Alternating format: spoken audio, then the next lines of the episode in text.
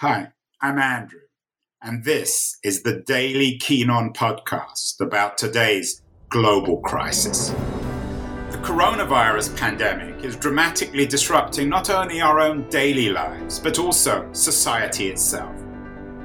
This show features conversations with some of the world's leading thinkers and writers about the deeper economic, political, and technological consequences of the pandemic it's the daily podcast trying to make long term sense out of the chaos of today's global crisis. Given that we're all stuck at home, how do we view the world of the coronavirus crisis, of the pandemic? One way, of course, is to look at it through social media. And perhaps the most popular uh, photographic social media site is Instagram. Uh, Sarah Frier is a Bloomberg tech reporter and the author of a brand new book, the first serious book about Instagram entitled No Filter. Uh, Sarah, is Instagram a good window onto the pandemic world? Well, right now we're seeing a very different Instagram than what we're used to. We are seeing that people are are sharing a little bit of their vulnerability and they're sharing their anxiety and their depression around what's happening right now and and it's it's a little bit less of the the peacocking, the personal branding, the um, promotional aspect of Instagram that we've become so used to that has so shaped our economy over the last decade. And, and I I think that the other thing that we've really seen change on Instagram is how people use it. It's not just for scrolling through updates, people are tuning into live video more than ever, live concerts, live tutorials, live workout sessions, and they're also using messaging a whole lot more. So we have seen that that social media products, including Instagram, have really become part of the infrastructure of our society, uh, something to keep us connected to each other as we're all at home. So let me quote something from the book. It's it's a really good book, and uh, it's it's a great time to come out with such an important book. You say we take photos and videos of our food, our faces, our favorite scenery, our families, and our interests, and share them, hoping that they reflects something about who we are and who we aspire to be. Um, who do you think we collectively aspire to be in the pandemic? Are there generalizations we can make, particularly uh, from getting a sense of what we're doing today on Instagram? Are, are we more human, more sympathetic, more empathetic? Well, the interesting thing about Instagram is that it has really made us, for better or for worse, so much more self-conscious about how other people view us. And and we've all been trained on building something of a personal brand there. You you know, you don't really post a photo unless you feel like it's going to reflect something about you that you want the world to see.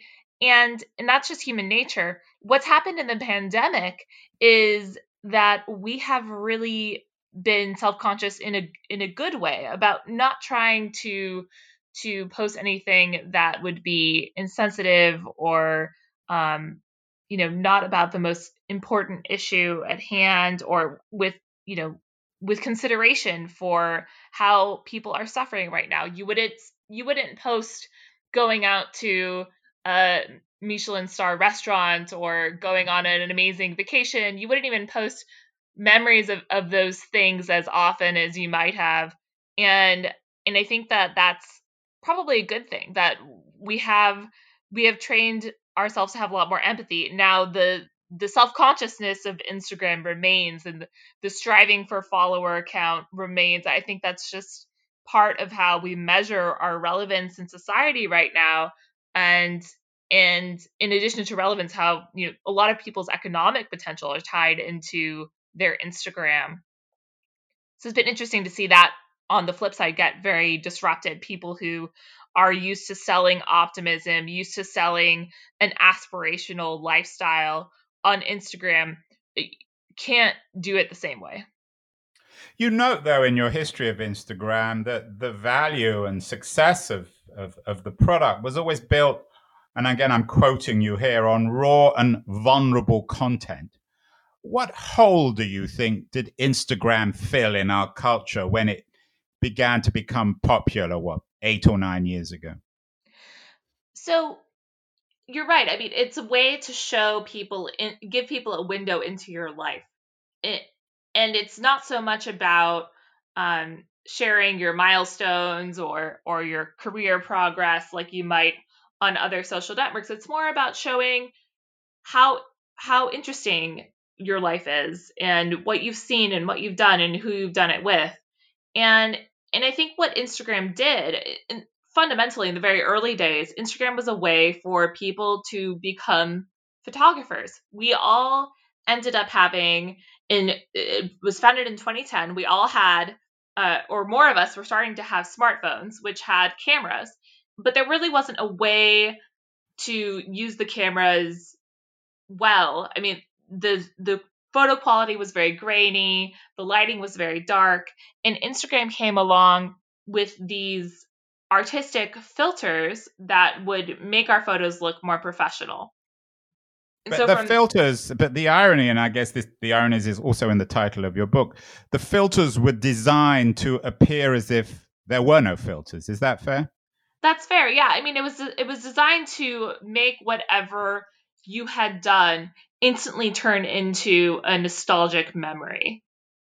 And that goes to, you know, the founder, Kevin Systrom, had a photography background. He had studied abroad in Florence where he learned ph- photographic development technique. So he knew how to take a, a, photo that would be how he would make it look more professional or more art- artistic. And so it was different than the other, there were some other filter tools at the time, but they were very obvious. Like they would they would up the contrast to the point where you absolutely knew that it was filtered. But they would put grainy, uh, burnt edges on your pictures. It was a little bit hokey. And Instagram's filters really felt professional. And they started out with the service of promoting it to creatives, artists, musicians in urban areas who knew how to create good photographic content. And then as more people joined Instagram, that was the example set for them as to what Instagram was for. Sarah, this is a bit of a, a chicken and egg question, but do you think that Instagram fed our appetite for authenticity, or did the sophisticated filters of Instagram itself create that appetite for authenticity? Because it, it seems to me that the success of Instagram is built around the contemporary cult of, of the authentic and the authentic life. Well, but at the same time, it's not very authentic, right? Because everyone is being strategic. So right, but, uh, but my, but I think authenticity by definition is in, inauthentic. Anyone who uses that word by definition is inauthentic. But oh yeah, another, every every influencer I talk to, every influencer I talk to for the book, uh, you know, of course, the top thing they say is, you know, we have to be, you have to be real, you have to be authentic, but you have to do it in a in a very strategic way.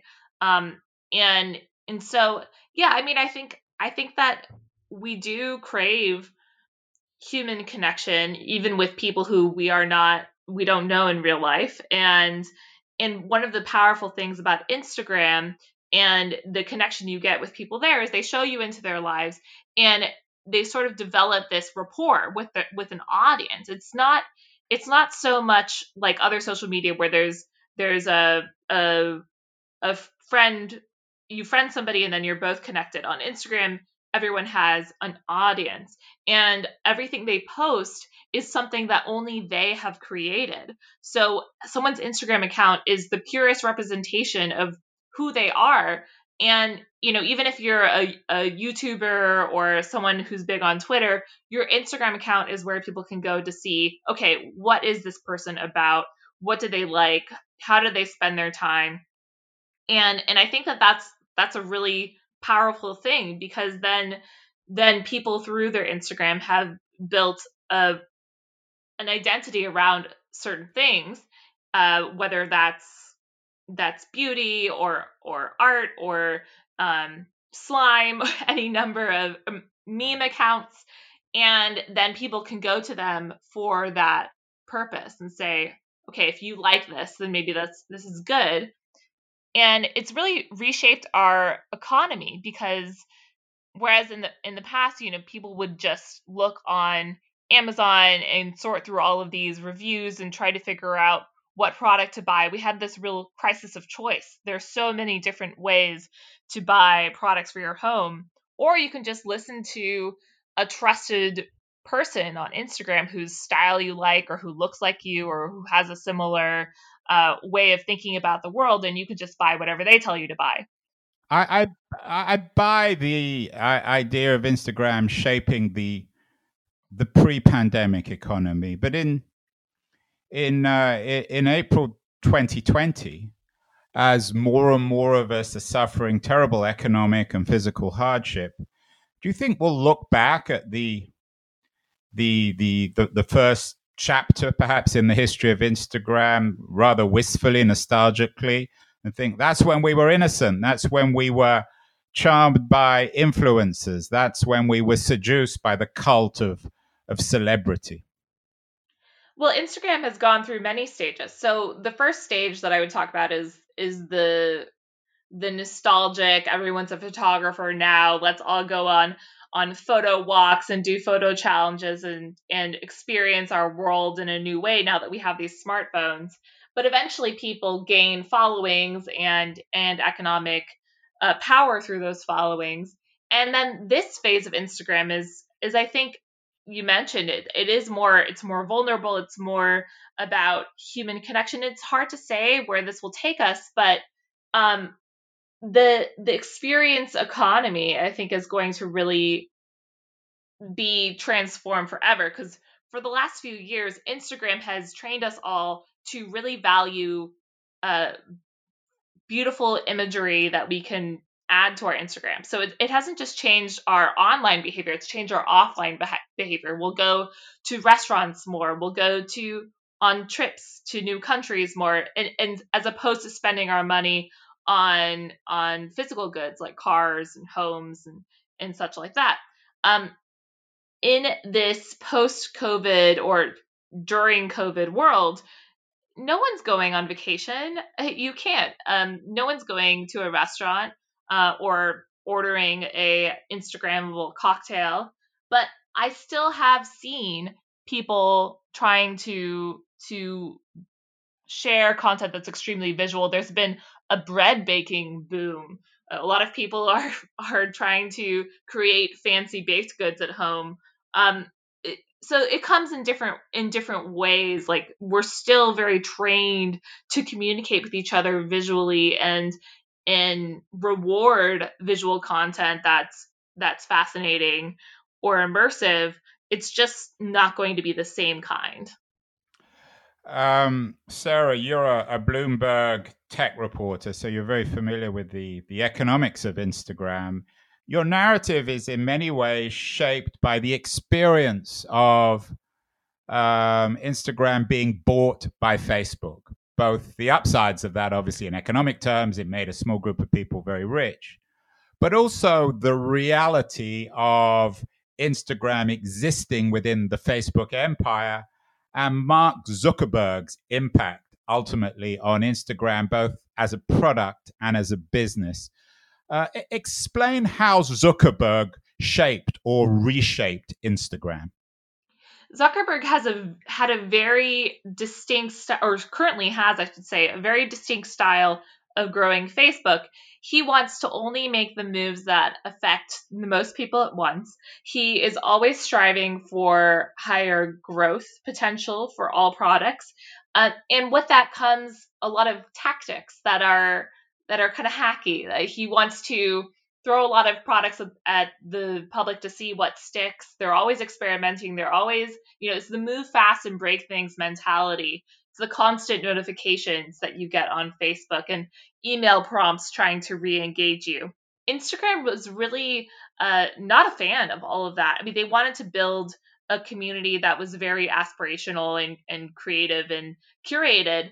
And they didn't want it to be a place that would spam you with with red dot notifications or emails or you know beg you to come back. They wanted you to go there because you wanted to be there. So there was a lot of clash even in the earliest days of Instagram's acquisition by Facebook back in 2012. And that was particularly between Zuckerberg and or Zuckerberg's team and uh, and Kevin Systrom, the founder and the original photographer, a Stanford grad, and very much of a kind of purist intellectually, right?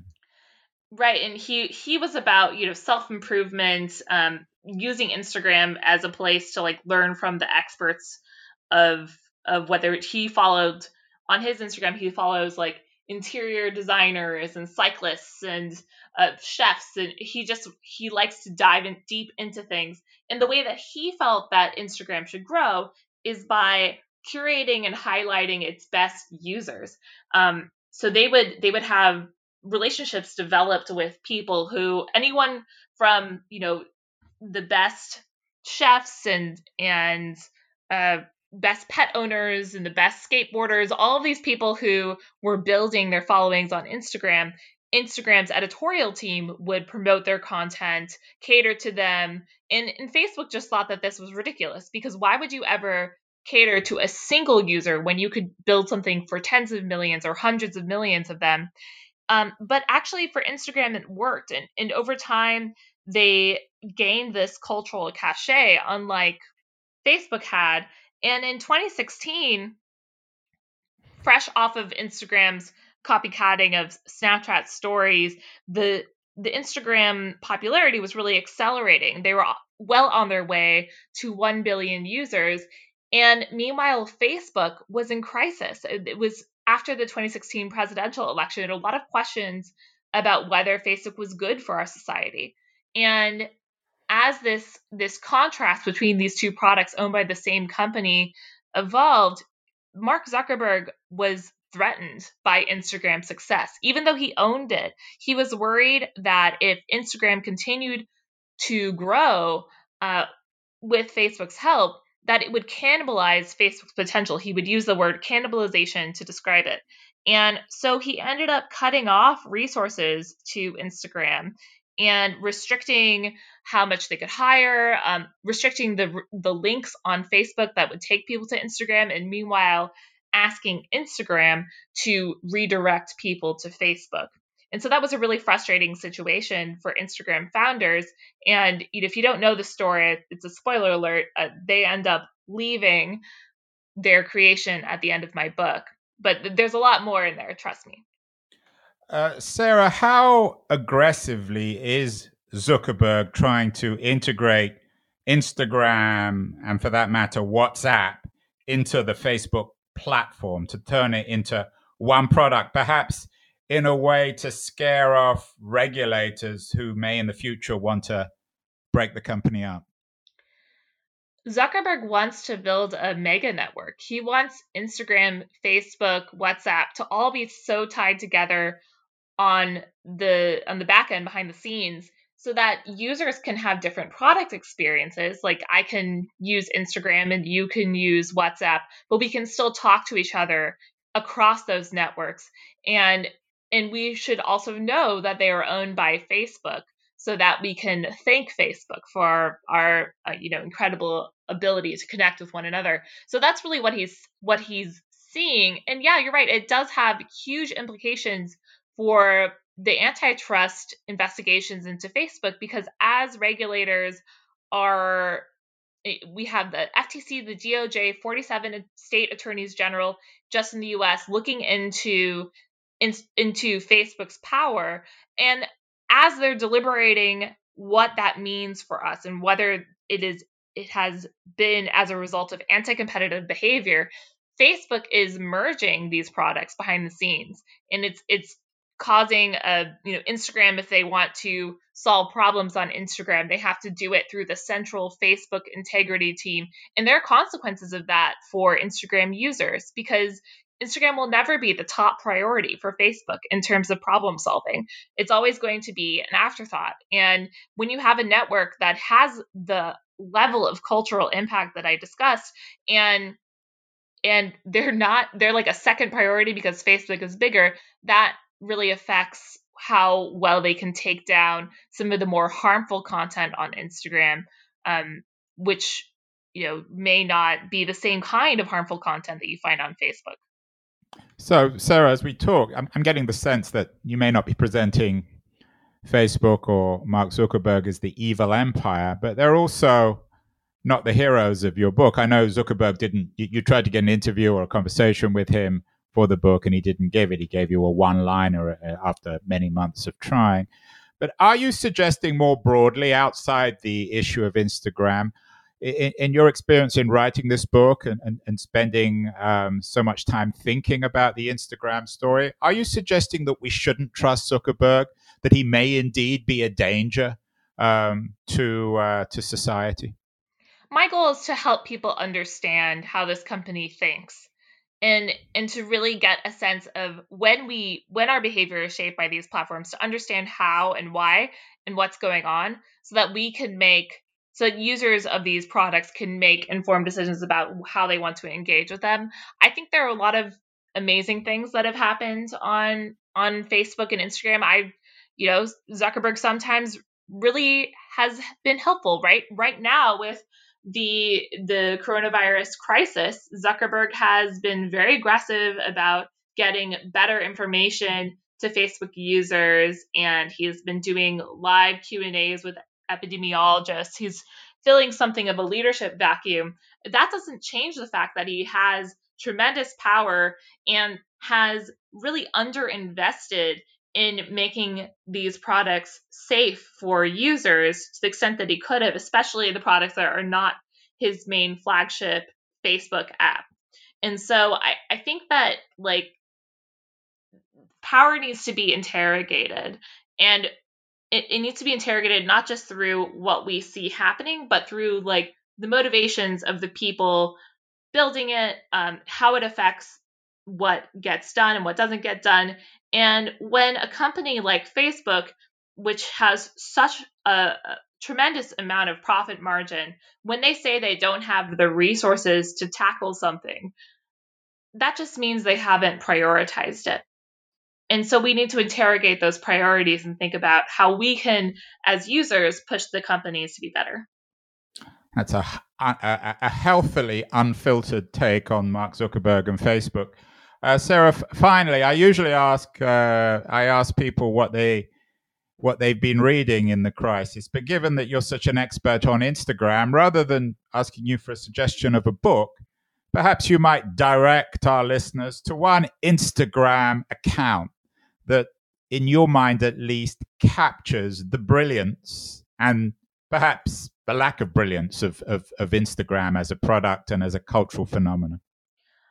I recommended this on a, a separate event yesterday, but I'll do it again. I just love this account. It's called Pasta Grannies. It is these Italian grandmothers featured on Instagram who are making their own pasta and have been doing it for like decades. And and it's just it's just wonderful to see that level of of craftsmanship around pasta. I love pasta. It's inspired me to make pasta myself. So that's like maybe the more heartwarming content people need right now, especially as these women are in Italy, which is uh, extremely hard hit by the virus, as you know. You've been listening to Keen On, hosted by me, Andrew Keen. Make sure to join us the rest of this season as we explore how to fix capitalism. Make sure to visit us at lithub.com, where you can subscribe to the show in iTunes, Stitcher, Spotify, or wherever you listen to your podcasts. While you're at it, if you enjoyed what you heard, we'd appreciate a rating on iTunes. Or if you'd simply tell a friend about the show, that would also help too. Today's episode was produced and edited by Justin Alvarez and the team at LitHub Radio. See you next week, and thanks so much for listening.